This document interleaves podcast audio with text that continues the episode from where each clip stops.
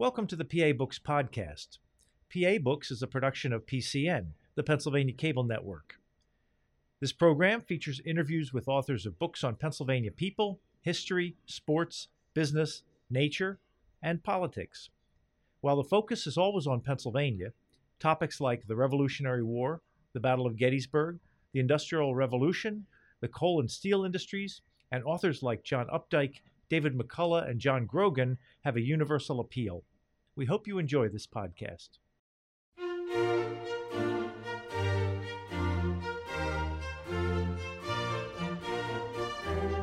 This week on PA Books, Audrey Lewis and Christine Podmanitsky, authors of Andrew Wyeth in Retrospect. Our guests today are Christine Podmanitsky and Audrey Lewis, and they are the co authors of this book, Andrew Wyeth in Retrospect. Christine, we'll start with you. Can you tell us where we're sitting? I can. We're sitting in Andrew Wyeth's Principal, Pennsylvania studio.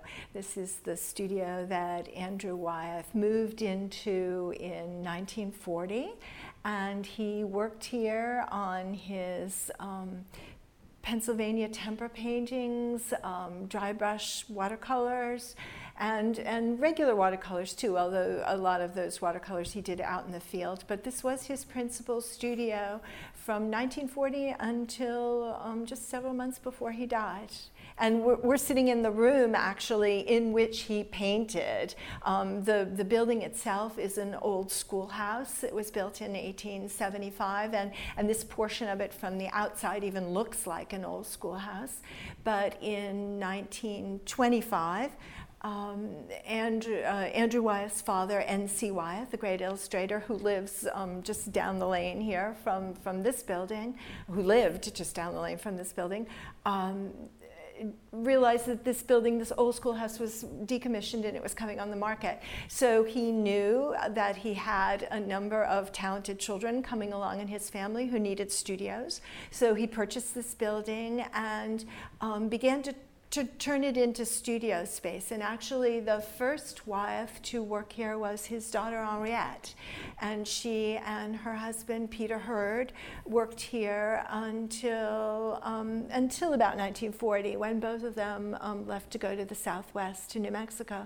So that very same year, Andrew Wyeth and his um, sweetheart, um, Betsy, were married. Um, they went to Maine to honeymoon for the summer, and by the time they came back, um, N.C. Wyeth had renovated um, this place for Andrew as his, his studio. And, and the interesting thing here is that not only was it Andrew's studio for the first um, 20 or so years um, of Andrew working here, was also his residence. And so he and Betsy lived in this building, and they also raised their uh, two sons here in this building as well. So, if you had come here when he was working in this room, what would you have seen? Um, actually, the room I think looks pretty much the way it, it, must have at the time. I think some of the, the paint was probably a little bit fresher, but one of the things about Andrew was that he, both he and his father, sort of liked the natural aging of surfaces, and they didn't quite they weren't up to redecorating and that sort of thing. So um, the studio does have a little bit of a, let's say, lived in air about it. It's um, all over the wall. There are photographs of um, the people and the places that meant something to Andrew Wyeth. There's, of course, um, right behind me, an easel um, he would have worked on, uh, large mirrors in the room because he often would look at um, things through a mirror, paintings he was working on through a mirror for a little different perspective perspective, um, drawers uh, where he kept papers and things like that, special papers, and then um, all along the windowsill he has uh, there are jars of pigments um, that he would have used in his tempera paintings. You're the curator of this I am the um, curator of N.C. Wyeth collections at the Brandywine River Museum and also the curator of um, the museum's historic properties. We have three. We have this, um, this building, which is called the Andrew Wyeth Studio. We have N.C. Wyeth's studio, where Andrew Wyeth was a, um, a student at his father's feet. And then we also have the uh, Kuerner Farm, which was a place of great inspiration to, um, to Andrew Wyeth, and one I'm sure Audrey will speak more about. Audrey, when did you start getting interested in Andrew Wyeth?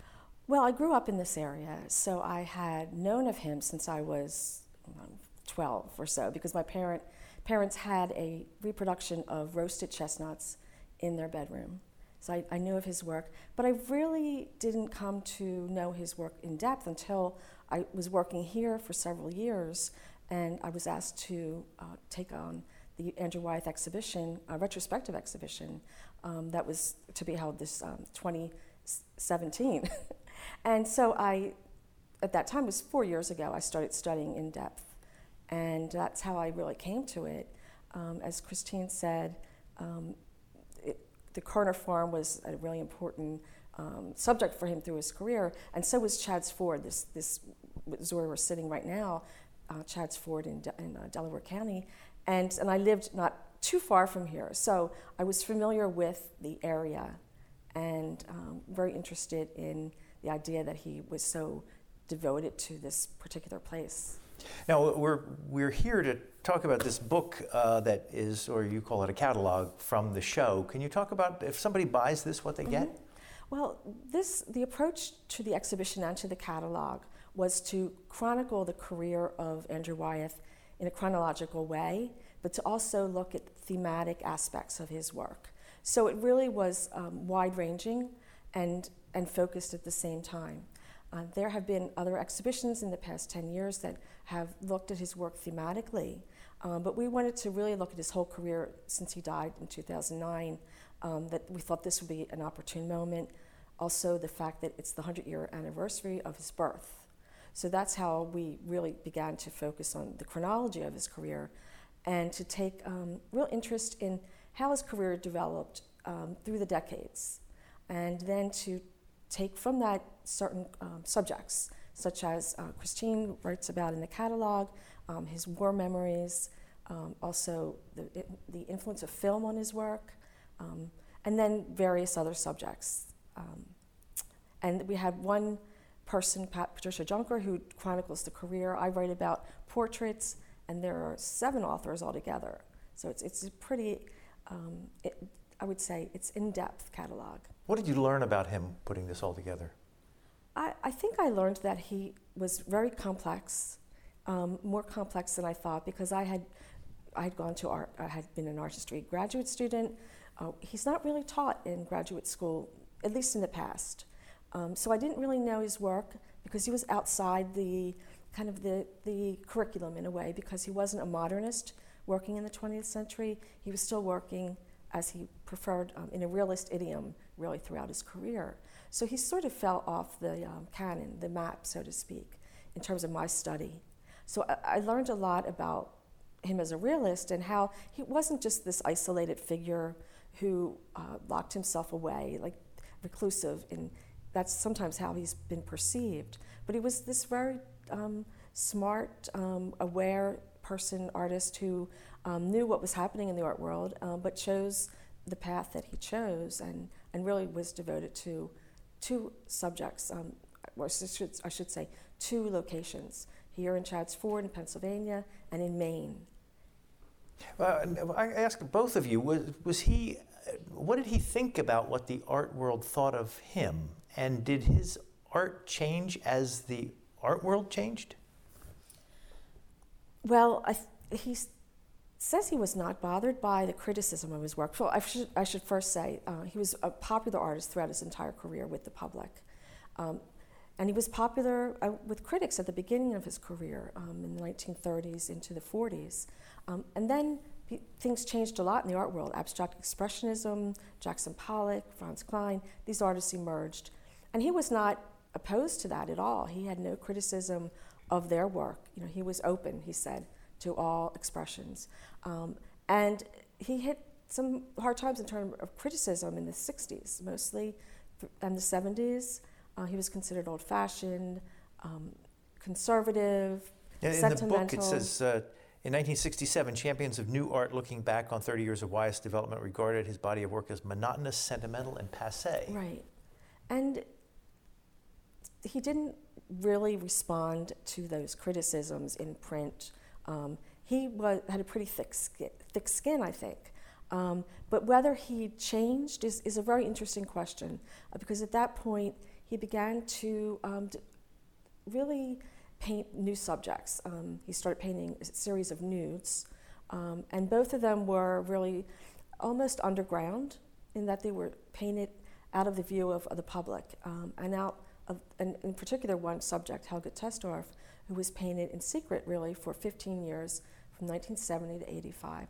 And I sometimes I think that his exploration of the nude was a way really of getting away from that perception of him.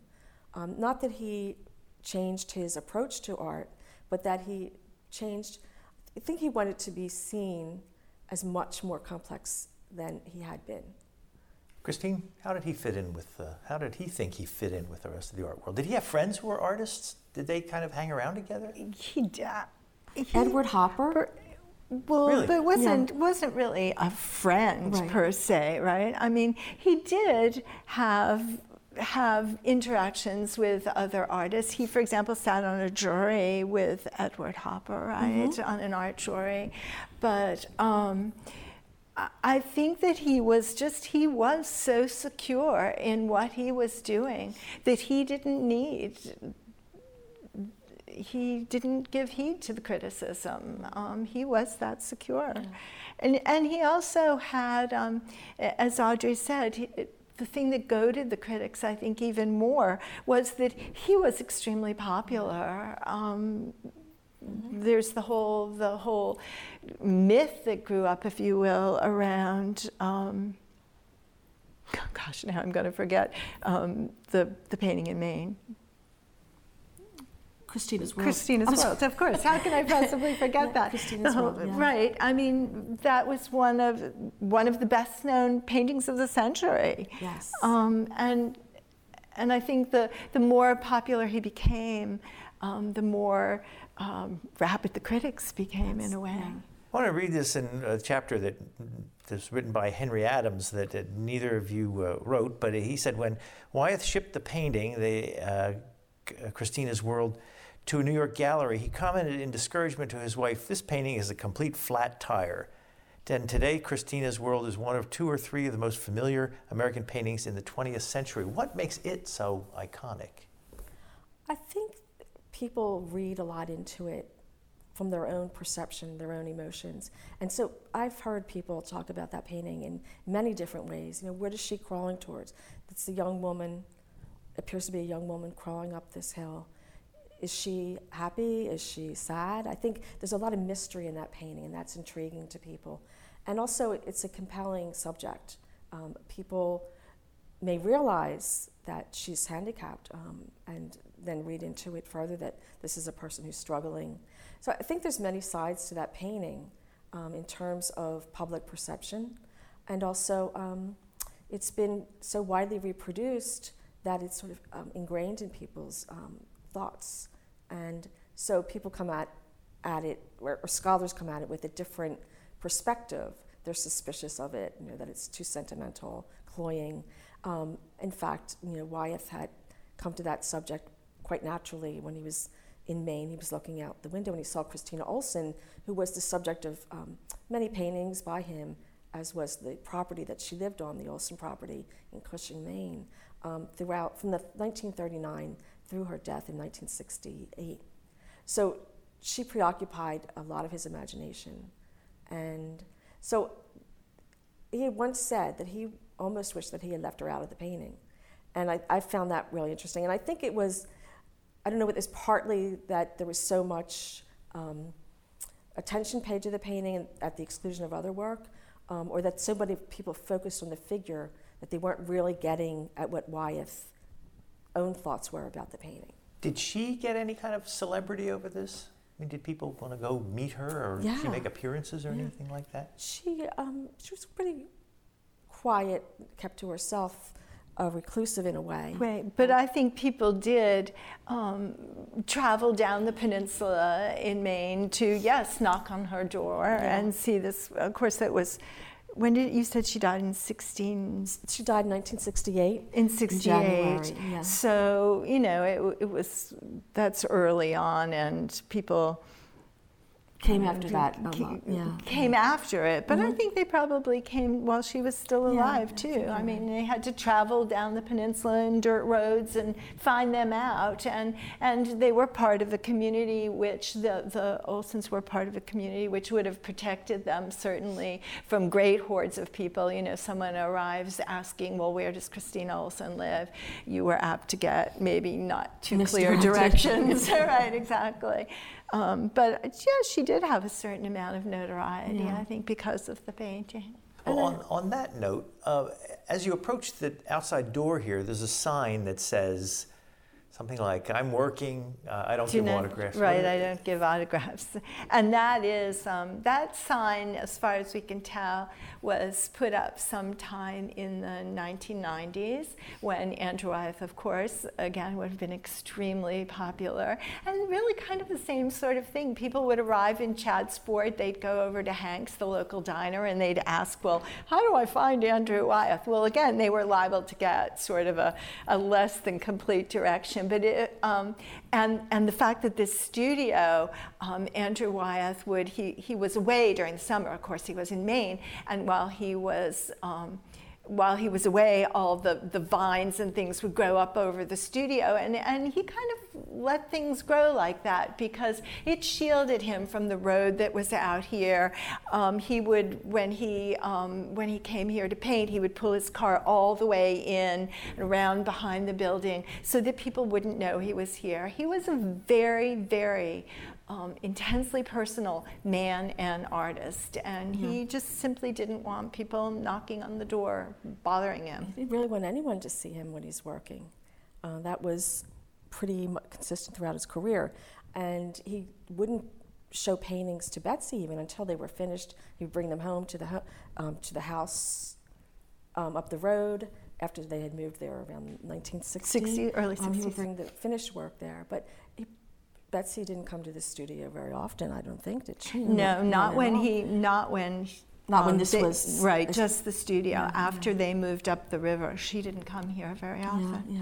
Was he a recluse, or would people see him at the local grocery store? They would. store? I, I wouldn't. Yeah, I wouldn't call him a recluse at all. He had um, local friends in all the pockets, you know, at Hanks and, and at the um, various little neighborhoods around. Um, lots of local friends. I he wouldn't call him. painted them. Yeah, and he painted them. Right, exactly. I wouldn't call him rec- No. reclusive at all. It was just your um, publicity, your autograph seekers that Yeah. he didn't.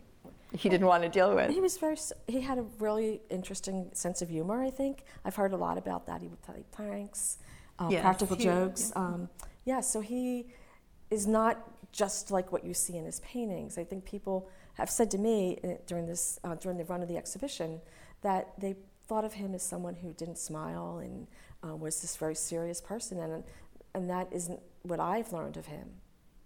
If, uh, if a fan would come up to him if he was at a restaurant or something, would he just tell him to go away? I don't know. I've never heard of that happening. Yeah, I've- Yeah, it, I don't think he was going into Philadelphia to restaurants too often. Um, So he didn't play the celebrity? Did he do anything? No, no, No. not at all. no, he wasn't interested in celebrity. Um, if, if you were to be a fly on the wall in this room when he was working, what would you have seen?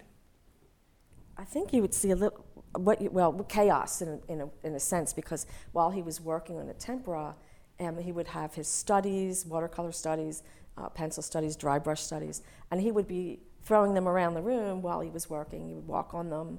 Um, he wasn't per- particularly neat about it. He, he liked that sponta- spontaneity. And so that's what you would see, that it was not this man sitting in front of a canvas just painting, or a panel and just painting. It was really much more um, Animated, Animated, yeah. sure. Yeah. Sure. Do you know if he worked fast or slow? We understand that he worked quickly. Um, his um, son Jamie has um, said several times, several anecdotes, that he painted like a wild man, that he, um, in some cases, would, um, using broad brushes, just be slapping painting everywhere and that sort of thing. Um, certainly, there are enough paint spot- spatters here mm-hmm. on the mm-hmm. floor um, for one to believe those stories. Yeah. But also, um, you have to realize that he was he was painting in tempera, which is a, a little bit. It's a, a mixture of pigment um, egg yolk and water. Um, and you have to realize that it, it does take some, well, it takes more than some, it takes a lot of concentration to use this, to use this medium. And, and um, so you need to be certainly aware of what you're doing, I think deliberate in yeah. some mm-hmm. cases mm-hmm. with what you're doing. Why did he use that medium? Well, what would you say? I would say, well, first he used watercolor as well. So watercolor was more or less what he would call his, his um, free side, and then the tempera was more measured. Um, when he started painting in tempera, uh, I think um, he just he, he, liked the earthiness of it. Also, that you could build layer upon layer, almost like building the earth, building with the earth. He has said such things to um, his uh, biographer uh, Richard Meryman um, that he just felt more comfortable with tempera than oil. He worked in oil well, and, briefly. And yeah. I would say that one of the reasons he chose to tempera and watercolor is those were the two mediums that his father did not work in, and and there were times when Andrew Wyeth was all for just a complete break with his father. Andrew Wyeth was not going to be an illustrator like his father was, and he, his father was um, uncomfortable with tempera, N.C. Wyeth tried. Um, in the late 30s to um, to do temper painting and he although his tempers are beautiful he was just not he was just not really comfortable with it he, he see like that slide of the oil paint more and I think um, you know when someone says why did Andrew Wyeth choose to paint in temper the first thing that comes to my mind is well because his father didn't yeah. is sort of mm-hmm. the answer yeah. well Speaking of N.C. Wyeth, Christine, uh, you mentioned you're the curator of the N.C. Wyeth. I'm curator of N.C. Wyeth collections here at the museum and of the historic properties, one of which is N.C. Wyeth Studio. And if people don't know anything about N.C. Wyeth, what should they know? Well, he was one of the most famous illustrators of the first half of the 20th century. Um, in the so called sort of golden age of illustration, um, N.C. Wyeth worked from uh, probably about 1905 until, say, 1935, um, with really um, top drawer, just famous illustrations for many, um, many, many stories for both adult, um, adult stories and children's stories. He's most famous for a series called the Scribner's Classics, and that would have been um, Treasure Island and The Boys King Arthur and Robinson Crusoe and that sort of thing. So the interesting thing there is, of course, um, Andrew Wyeth grew up with a father who had this incredible imagination, who was basically um, retelling these stories visually, um, setting the stage uh, for these stories. So um, that's the start, I think, of, um, of fostering an imagination in his son. Was NC the one who decided the family should live here at Chadds Ford? Yes, NC absolutely was. He came here um, as a Howard Pyle student. Howard Pyle had a school of illustration in Wilmington, and um, which N.C. Wyeth joined in the late fall of 1902.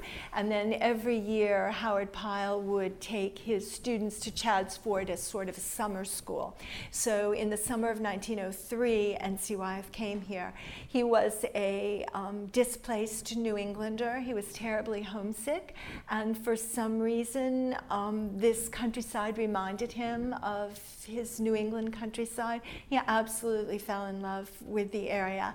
And while he um, did go back to Wilmington and actually bought his first house in Wilmington um, because there was a little group of students that stayed around Howard Pyle in Wilmington for a while. Um, he very quickly, by 1908, he and his wife had decided they would settle here, and in fact, they rented a house here for three years, an old farmhouse, until they purchased this property, which is basically adjacent to this property we're, we're at now. Um, that was uh, 18 acres in 1911. It's actually the house, you could say, that Treasure Island built because he used um, the money that he had earned from the Treasure Island Commission as a down payment for the, uh, for the property. And as curator of the N.C. Wyeth collection, what, what does that involve? What do you have to do? Oh, well, um, it involves a lot of fun, actually. We have um, quite a large uh, collection of N.C. Wyeth paintings at the museum. and The museum is the Brandywine River Brandywine museum. River Mhm. Museum of Art, yes. And, um, and it's my pleasure to decide which ones get put out. Oh, you and- rotate them? Yes, absolutely. Rotate them as much as we can, and and you know, I, sometimes I rotate them on the basis of um, anniversaries, what's going on in history, that sort of thing. For example, this year, uh, 2017 is the 200th anniversary of the birth of Henry David Thoreau, and N.C. Wyeth did um, two paintings of Thoreau. So we've had those in the gallery for a little while, for sometime this summer, just sort of in celebration of that. Um, we have more paintings than than gallery space. Sometimes I wish I could get them all in, so we have to rotate them. Now, Did, did N.C. Wyeth decide fairly early on that Andrew Wyeth was going to be an artist? I think Andrew really I, started himself. And I don't, from a young, young age, um, Andrew Wyeth was painting and drawing. Sure, and the fact of the matter is that there were four children before um, Andrew Wyeth, and three of those had already shown artistic inclination. So, although I'm sure um, NC didn't force Andrew to be a uh, it'd be an artist, there was art in the air. I, very there's a letter. There's a letter that N.C. Wyeth wrote that's really. Um, I, I love it. He, he's describing to someone the after dinner parlor trick. He calls it. Everyone's sitting around drawing, painting. The whole family was sitting. His wife didn't, of course. Well, but is that is, is there a, an artistic gene? I mean, can somebody be born with artistic talent like that, or is it just the atmosphere that they grew up in that caused them to all be artists? I think it's a little bit of both. I would think. I mean, that's always. I guess that's a very I don't know. I'm not a nature or nurture, but I would think that. but- Yeah, uh, I would think there's a little bit of both. But yeah, uh, Andrew Wyeth's son Jamie is an artist. Right. Right, Certainly, there was the atmosphere. I Yeah, mean, it was that it was it. just it was Yeah. just art, and, and and yes, fed constantly nurtured. Um, the for N.C. Wyeth, the the the most precious thing he could give his children was an imagination to to learn to use their imagination. Um, when was it that Andrew Wyeth started getting noticed by the art world? Well, 1937, uh, his work was shown at the Macbeth Gallery in New York City, which was a gallery of American art. Um, and he showed his watercolors from Maine. And he had actually gone to the Macbeth Gallery the summer before, I believe, and, and brought his work there, and they were really impressed with it. So he had a show, 1937, uh, in October, I believe, and it was sold out within a couple days, maybe two days. And he received a lot of press notice at the time, New York Press, and that really was the launching pad. And those works were very different from what people think of as a typical Andrew Wyeth. Um, they were with the Maine coast. Um, they, he, he painted them during the summers. They're brilliant blues and purples and um, very, very gestural, spontaneous. And they remind one of Winslow Homer, who was a, somebody who Wyeth idolized, especially at a young age. And th- they're very reminiscent of his work. So 1937, and then he showed again the following year at the Macbeth. So that began his career, and then other people took notice, like the Whitney, the Museum of Modern Art, um, included him in an exhibition that was very um, critical to his career in 1943, a group exhibition.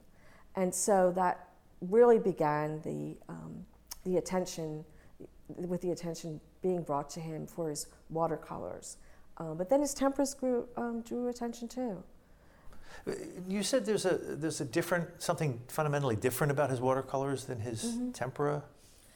Yeah, well, the watercolors and there's there's so many there's a couple phases of his watercolors really. Um, this 1937 through 1941 or so was really this particular group of paintings um, that were in the Winslow Homer tradition, more or less. After that, he wanted to find his own voice and he started moving in different directions. But the watercolor, the way he approached watercolor was very different than it was his te- than he did with his temperas because he had, could be more spontaneous with the watercolors, and and, I, and, and he called that his free side.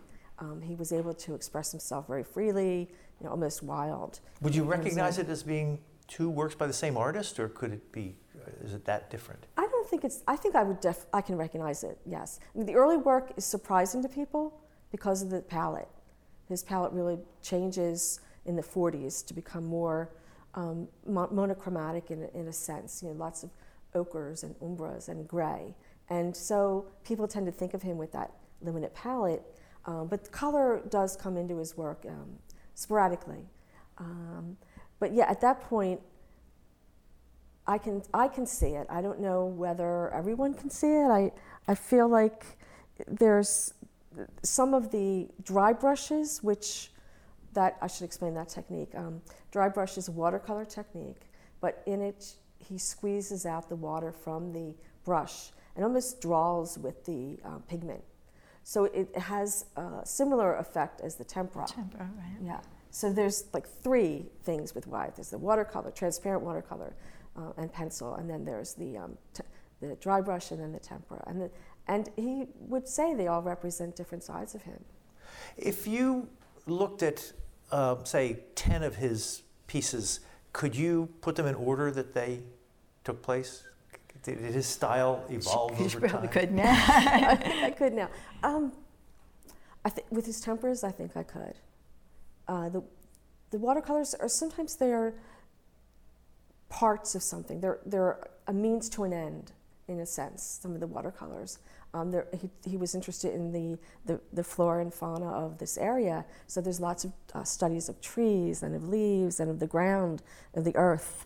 And some so of those, the interesting thing to me, and we show some of them here in the studio for our tours, is some of those watercolor studies are so loose as to be almost abstract, right. and then some of them are the the um, nature studies, yeah. very realistic, um, very painstakingly but beautifully done.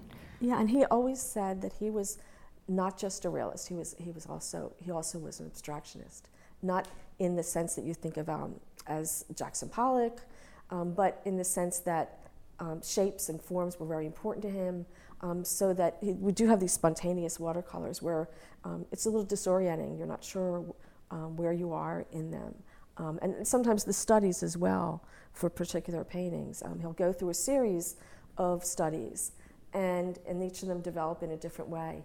And he said he never started the same way.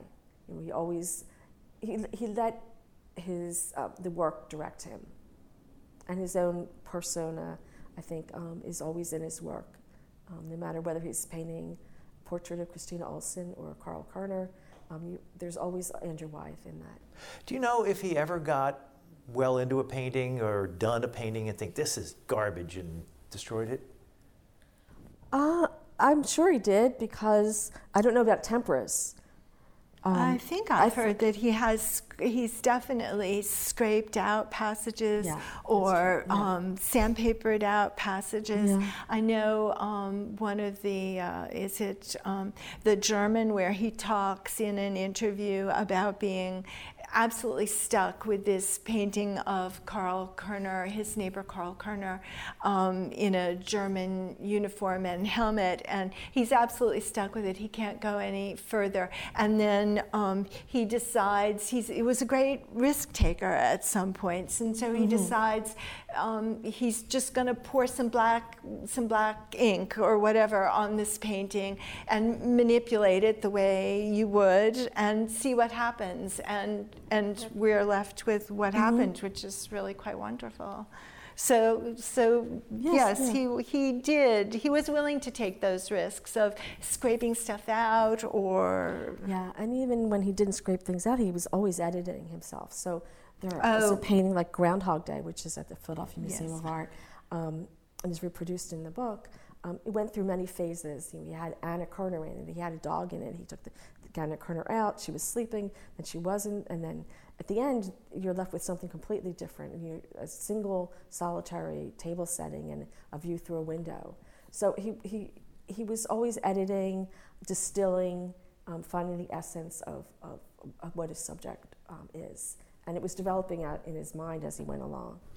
Now, in this book, um, each of you wrote a chapter, and uh, Christine, I want to ask you about your chapter. It's uh, Andrew Wyeth's War Memory: The Enduring Influence of N.C. Wyeth and World War One. Now, why did you either choose that chapter or get that topic assigned to you? Oh, well, I chose it actually because um, as curator of the historic properties, I was aware that in both this property, the Andrew Wyeth Studio, and the NC Wyeth Studio, there are an awful lot of um, World War I artifacts. And I also was um, very much aware of N.C. Wyeth's work during World War I. Um, he uh, illustrated some um, articles for journals, he did some poster work, that sort of thing.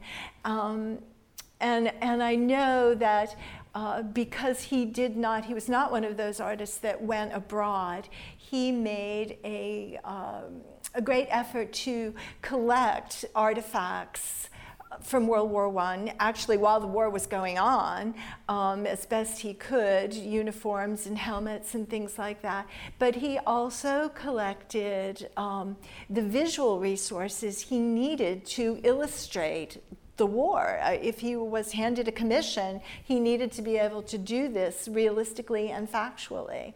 So he, um, he for example, um, saved from the New York Times um, over 300 pages uh, from what was called their rotogravure section.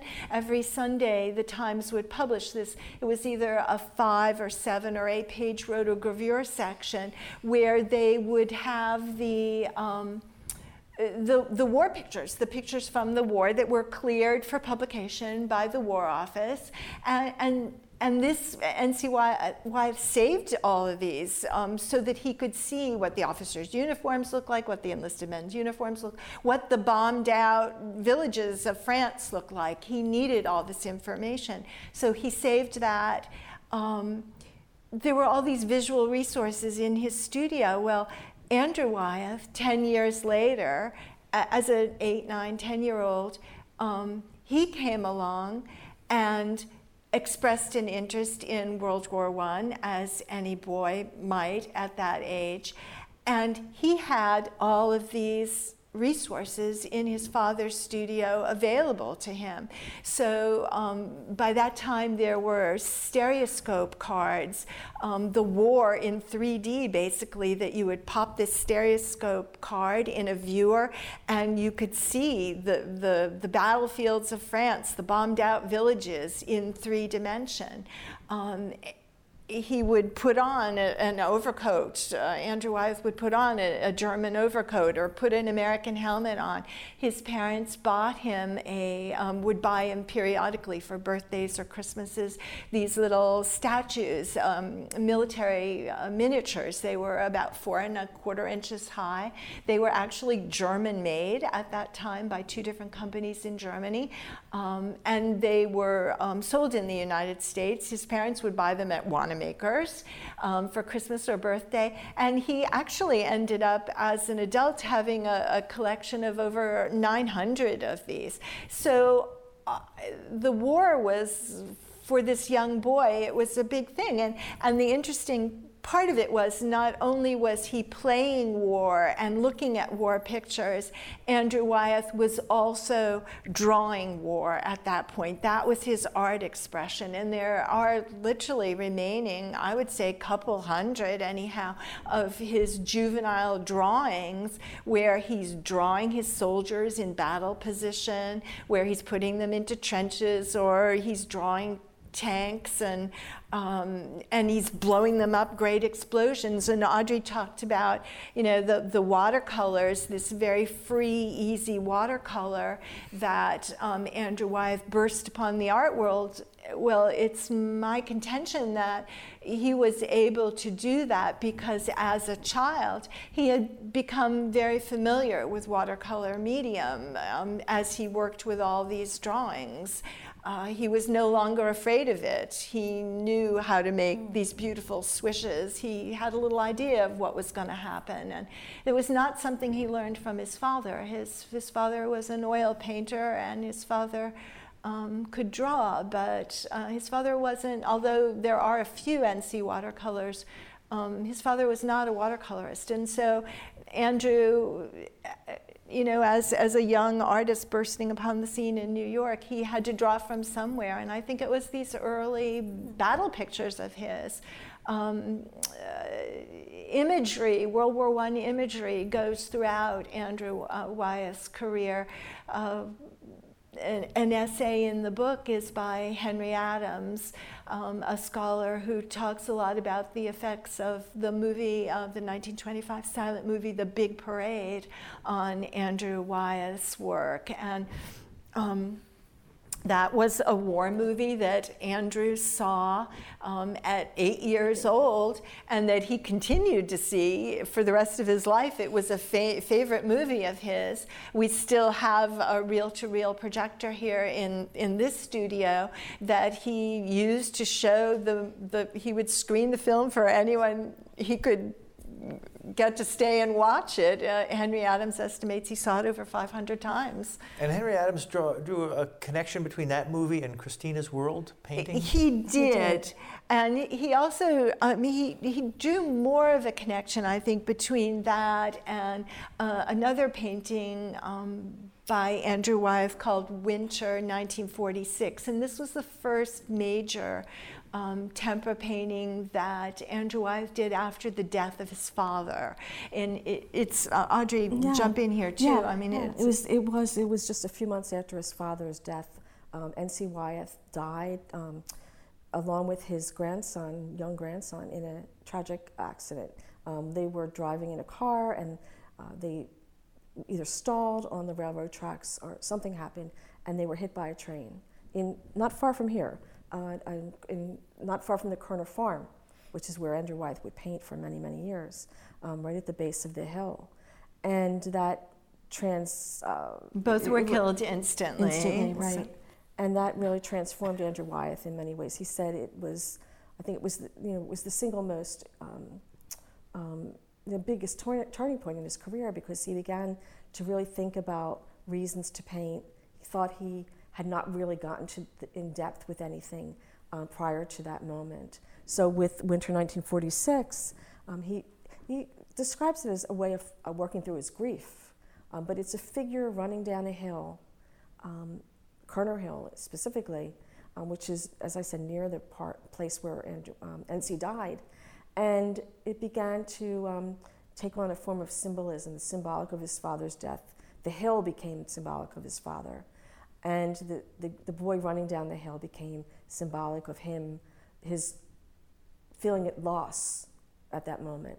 But it also um, had relations to the big parade specifically. Right, exactly. Yeah. The hill, the hill um, occurs in the big parade, and the final scene of the big parade is a figure running down a hill very similarly shaped to Kuerner Hill. Oh.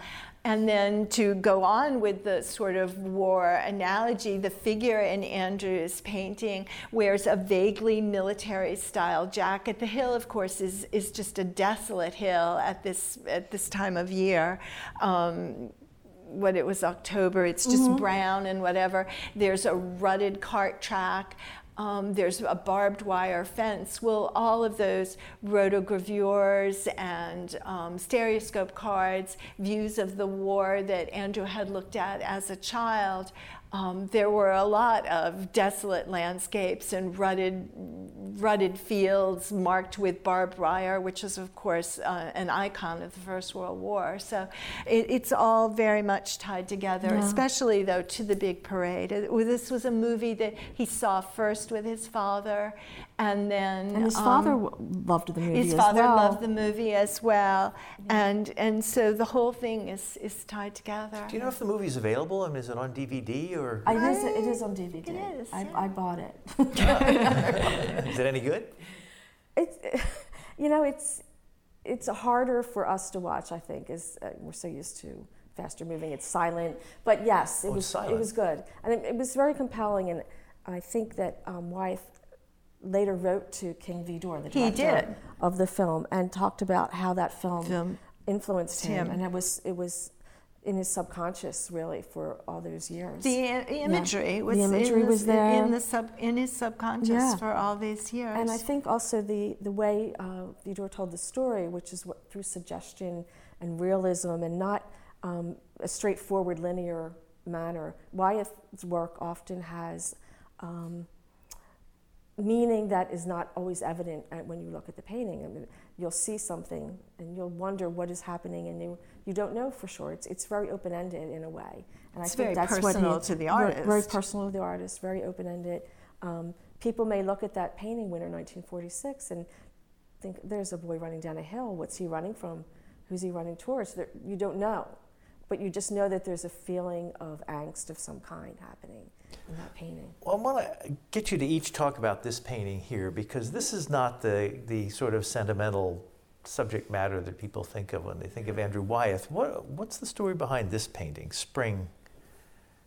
Well, there, it's, first of all, the And it's, subject. and it's in your chapter on. Mm-hmm. it, it war is, imagery, yeah. and and and I talk about it too. We, it's, it's one of those paintings, it's iconic. Right, the, Yeah. and the, there is a lot of meaning in it. Andrew Wyeth gave um, a number of interviews about it, and he again felt that he was sitting with his longtime friend Carl Kuerner when um, Carl was very ill, and um, there in Andrew reports that in the conversation it comes up that um, Carl says something about Andy, did you hear that snapping?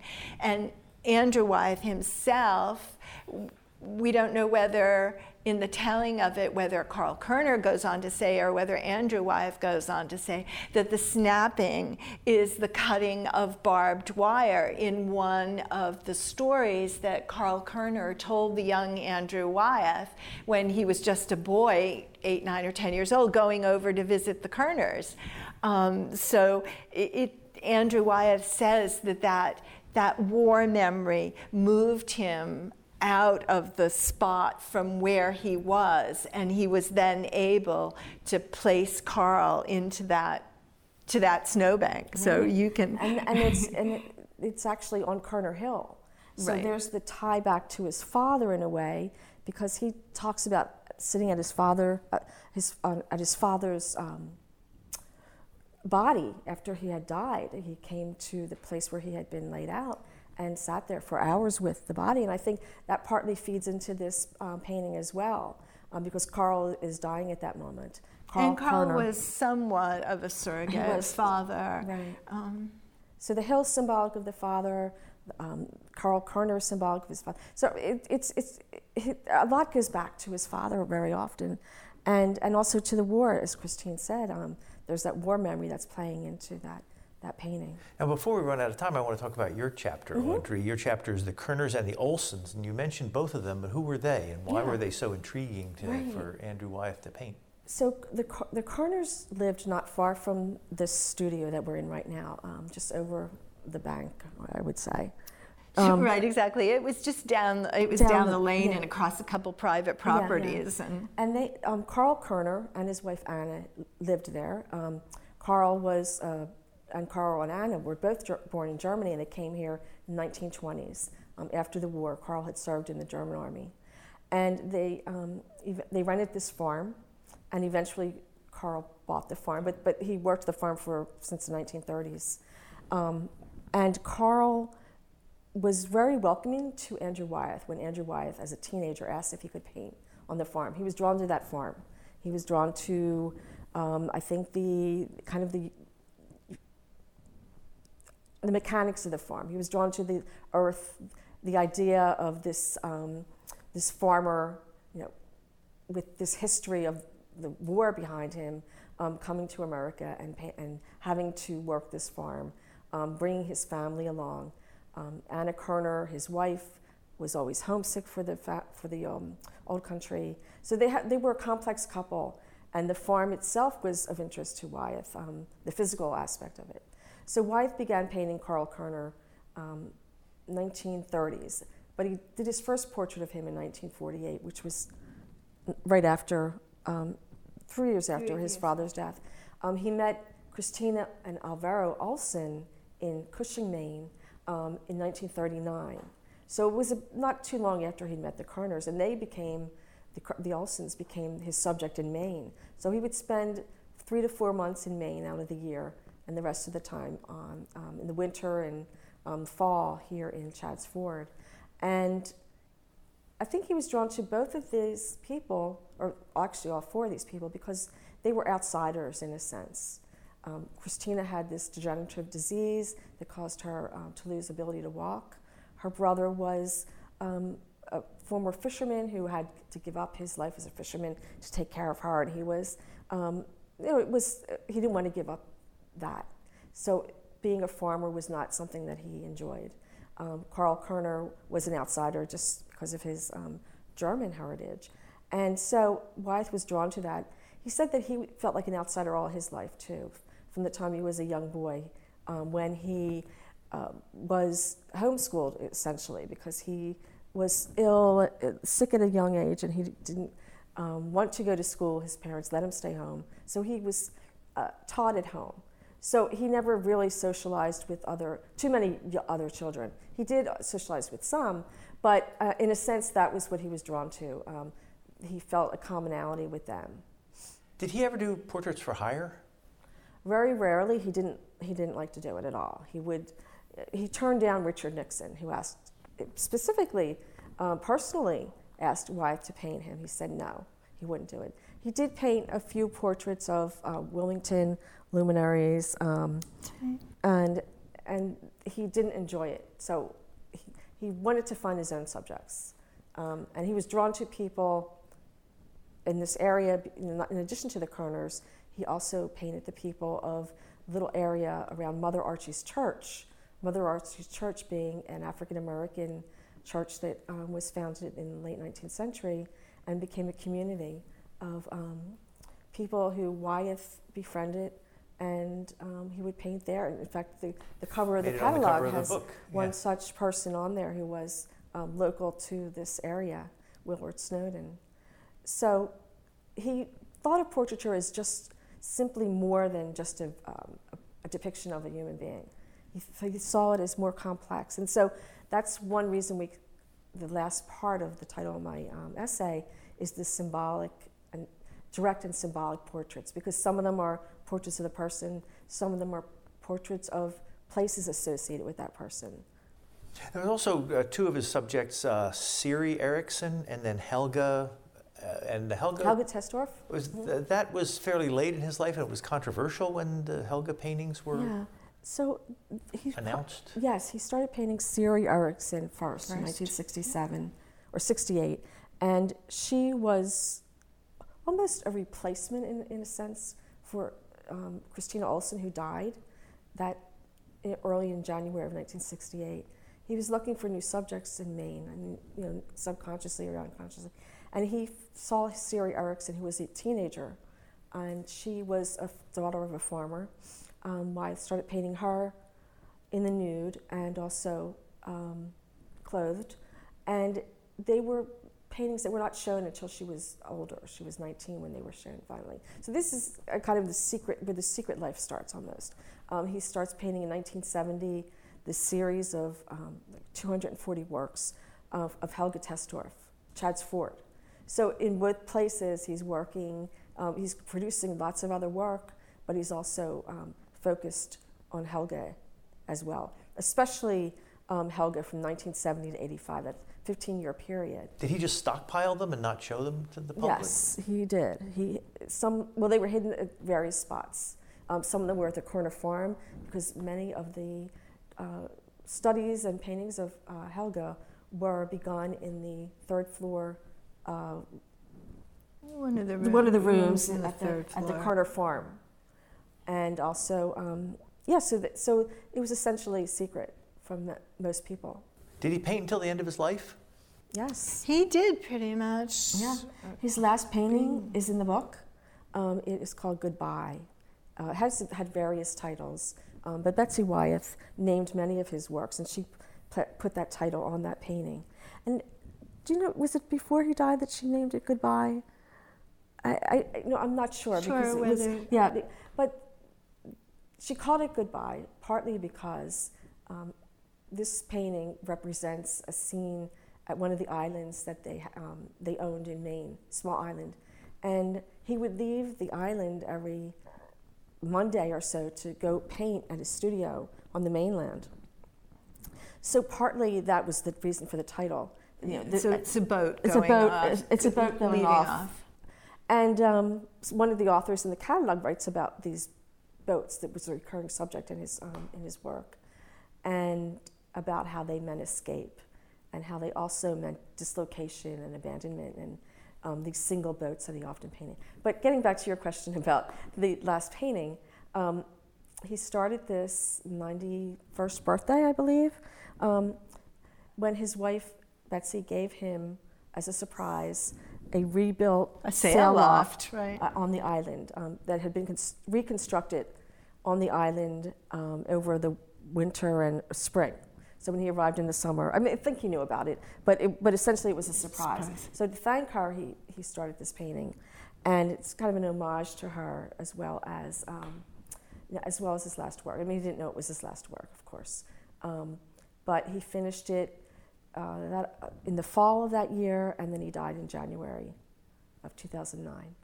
Uh, we only have a couple of minutes left. Uh, if someone comes to the uh, Brandywine River Museum, what do they see?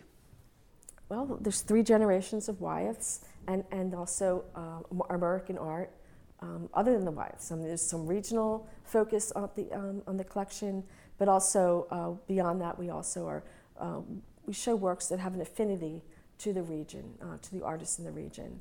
Um, And they also have the opportunity to tour Right. all three of the places that we've spoken about during this hour the Andrew Wyeth Studio, the NC Wyeth Studio, which is an entirely different looking place than this studio, and then also the Kuerner Farm as well. So someone's able to tour the studio Yes, all right now? tour the studios and the Kuerner Farm, yes.